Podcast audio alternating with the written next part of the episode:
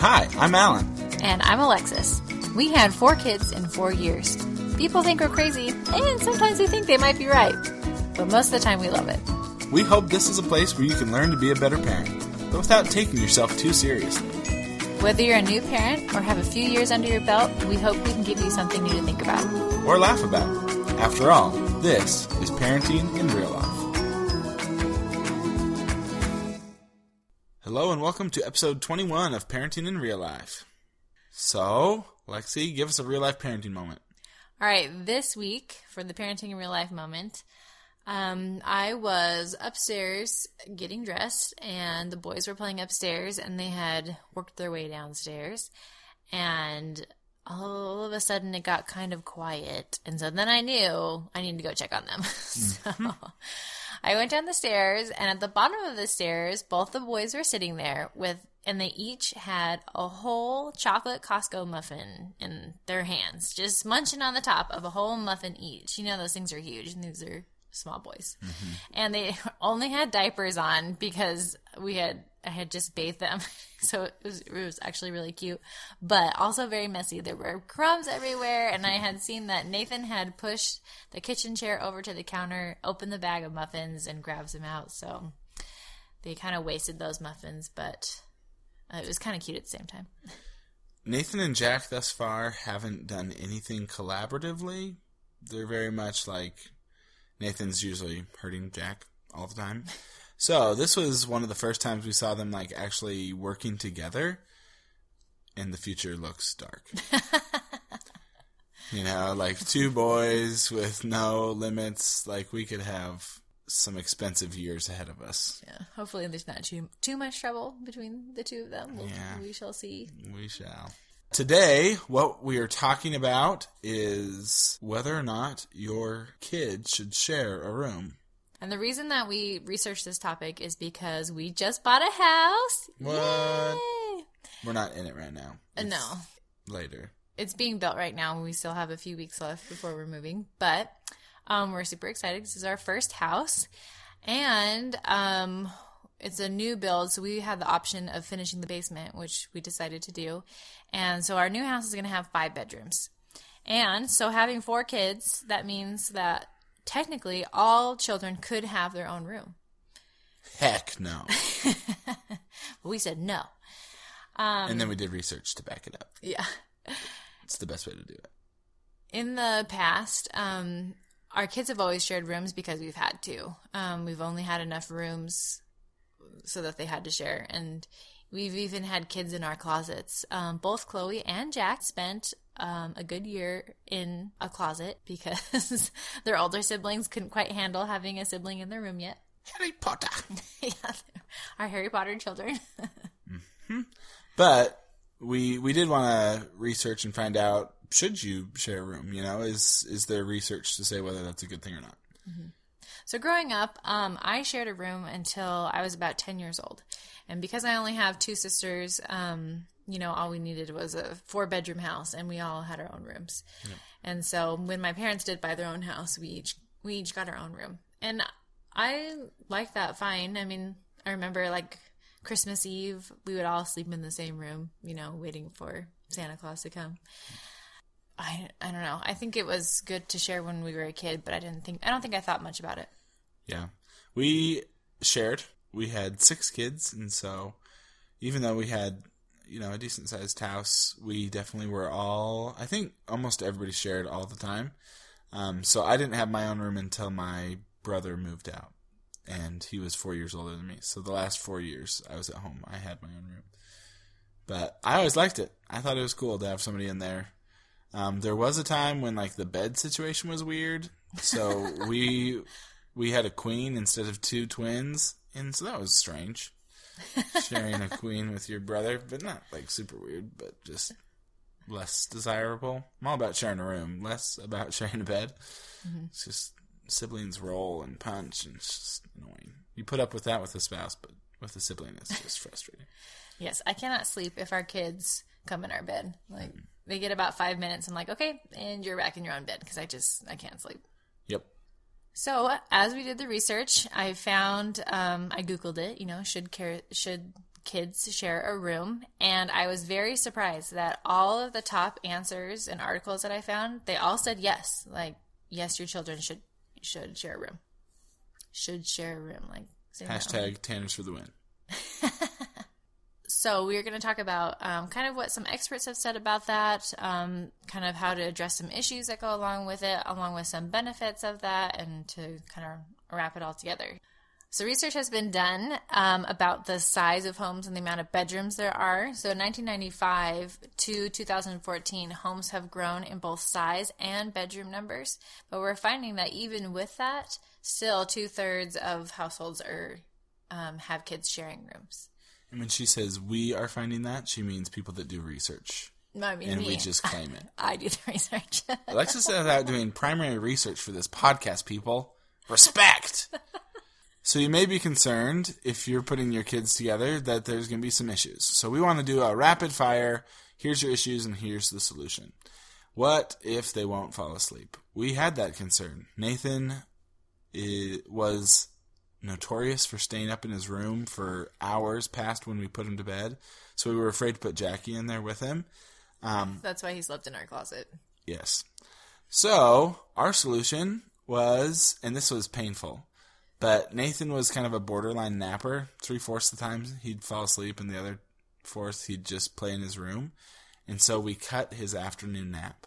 Oh, I hate that. That's the worst milestone is when your kid loses that last nap.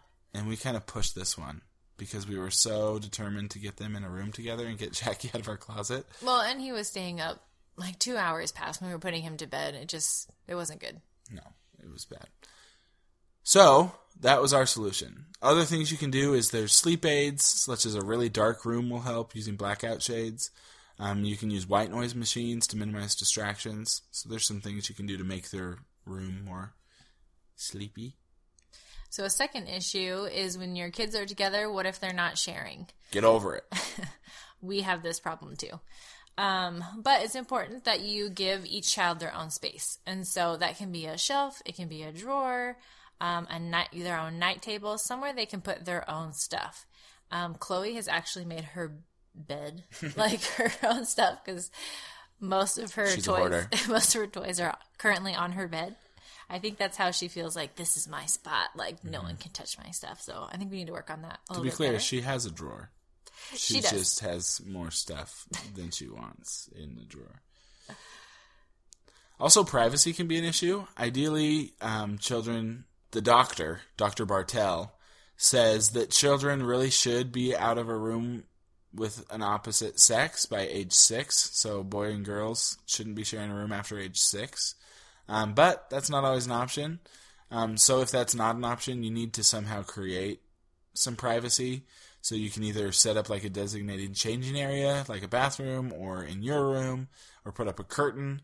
There, kids need a safe place, right? Like you need a place you can escape and feel alone, and that place needs to be your room generally. So they need they need to have that. And if you're forced to put, you know, a girl and a boy together, they need to still have that. So another issue is um, conflict. You, you know, having your kids argue and fight about things in their room. Um, so it's important that you exp- explicitly have rules and make sure everybody knows the rules and what happens when they get broken. And this, of course, depends um, house to house and from child to child because um, it's going to be different for. It needs to be important to that child, so it's going to be different for all children. You also might be concerned if your kids are a little older that if you're putting them together kind of later in life and they realize what's going on, um, that can be really hard. One mom said that the thing that they realized is that they still called the room Henry's room, even though there were now two kids in it because you know it had been Henry's room for so long. So they made a conscious effort to put a new coat of paint, to really make it a new room and start calling it by their names instead of just one person's name. So make sure that everybody owns the space equally.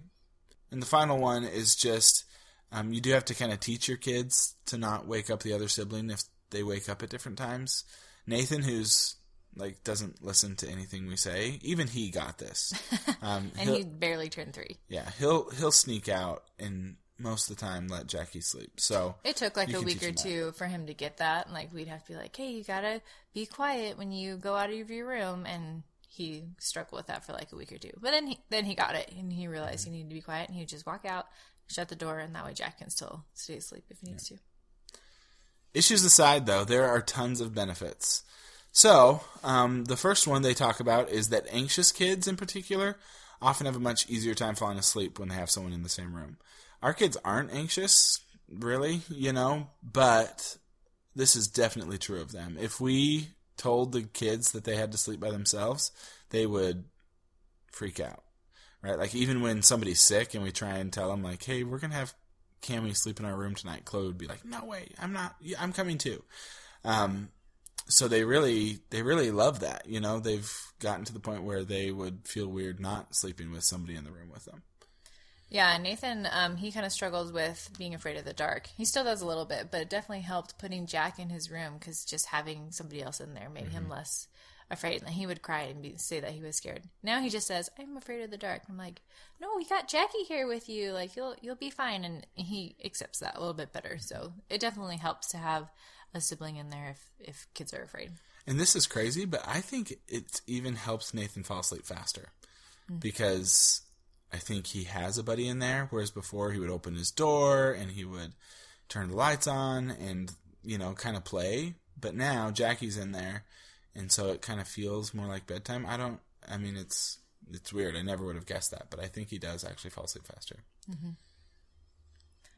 Um, sharing a room also teaches your children how to negotiate, how to compromise, work out conflicts. Um, these are good skills to develop, you know, for especially when someday they'll probably be sharing a room again, um, whether that's in college with roommates or then once they get married. Um, so you kind of have a you're always going to share a room, and so it's good to learn those skills of how to to work and live with other people for those later times in your life. Yep. I think this next point they bring up is especially true. You really develop a close bond with a sibling that you share a room with. There's just something about it, right? Like a roommate. You just you it's the person you talk to, right? You know, before as you're going to sleep. It's the first person you see in the morning. It really does a lot to just help you feel close. Um, I definitely feel that with my brother. I think our kids feel that even though they're young and still beat each other up all the time. And if you worried, if you're worried that your kid might wake up the other kid during the middle of the night, like let's say somebody's coughing or somebody has a bad dream and wakes up crying, um, you'll be surprised to find that kids learn to adjust and they become heavier sleepers. And I, it blows me away. Like Jack could wake up crying in the middle of the night and Nathan will not even flinch. Like he'll sleep right through it. You know, or Cammy gets really bad coughs at night when she sleeps and she just coughs up a storm all night and Chloe sleeps right through it. And so, um, so if you're worried about that, that's usually not an issue. Usually the other child stays asleep. Yep. And I think we've we've always had our kids share really early on. I think if they're older that could be hard, mm-hmm. but I still think exhaustion wins in the end, right? They eventually will get so tired that they'll learn to sleep through it. So, I think you're doing them a huge favor by helping them learn to sleep in a lot of situations. Mm-hmm. You know, I can totally sleep in the apartment right next to the train and it doesn't faze me, while others, you know, they'd never sleep in a situation like that. And your bedroom was next to the laundry room too, right? Yeah, buddy. My mom loved doing a load of laundry right as we were going to sleep. So it was like, bang, bang, bang, bang. it's a white noise. Yeah, something like that. Heavy metal noise. so, in short, sharing a bedroom is a positive. According to parents, according to doctors, it just does a lot of great things for your kids. There's some issues you have to overcome, but hopefully we covered the big ones. And um, so far, we haven't found anything personally that has, you know, some, been something we can't overcome. So, overcome those obstacles, get your kids in the same room. I think it's good for them psychologically and teaches them a lot of good life skills. So our social media question this week then is: Do your kids share a room, or did you share a room as a kid? Uh, what was your experience with that, and how are things going? Let's go, community. We want to hear from you. We feel like you've been a little slacky, slacky. so tweet, tweet us, email us, um, communicate with us. leave a review, any of those things, do it. Um, as we always say, you can follow us on Instagram at PIRL Podcast. And when you're tweeting us, I'm at Alan T. Tanner. And I'm at Alexis Tanner One. You can also find episodes of our podcast on my blog, learnaswego.org.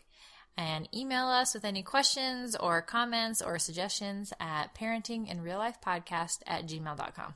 And as we've gotten used to saying, we are at Patreon. Patreon is just a place where you can choose to donate a monthly amount, and we want, you know, nothing. Like a dollar a month would be awesome.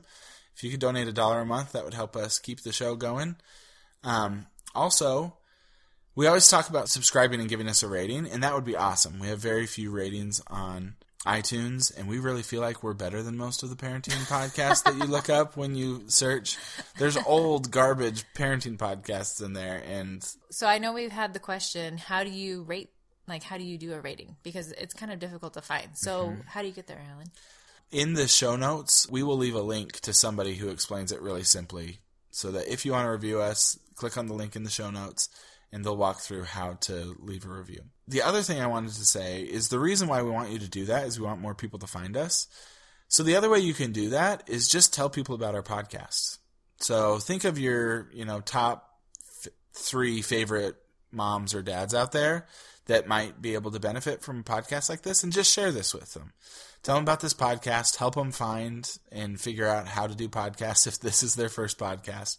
But share us and let's see if we can triple the amount of people that listen to this from usual. Usually we're about like 70 or 80 people listen to every uh, episode. So if we can triple that, that would be sweet. Amazing. So share this with a few uh, parents, whether that's on email or some sort of social media.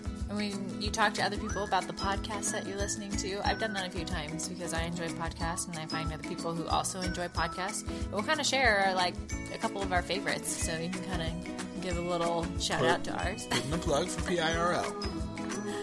So thanks for listening. And as always, a special thanks to our four kids for being kids. You got a lot of good uh, stuff for the outtake at the end. I'm deleting this whole thing. We're starting over. Start from scratch. No, this is just. I'll say it. Okay. So we're finding that um, We are?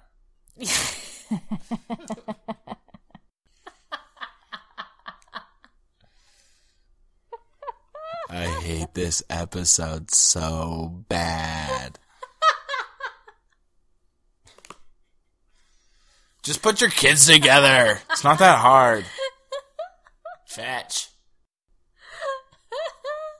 I really like this episode. You're ruining it. Yeah. Killed it.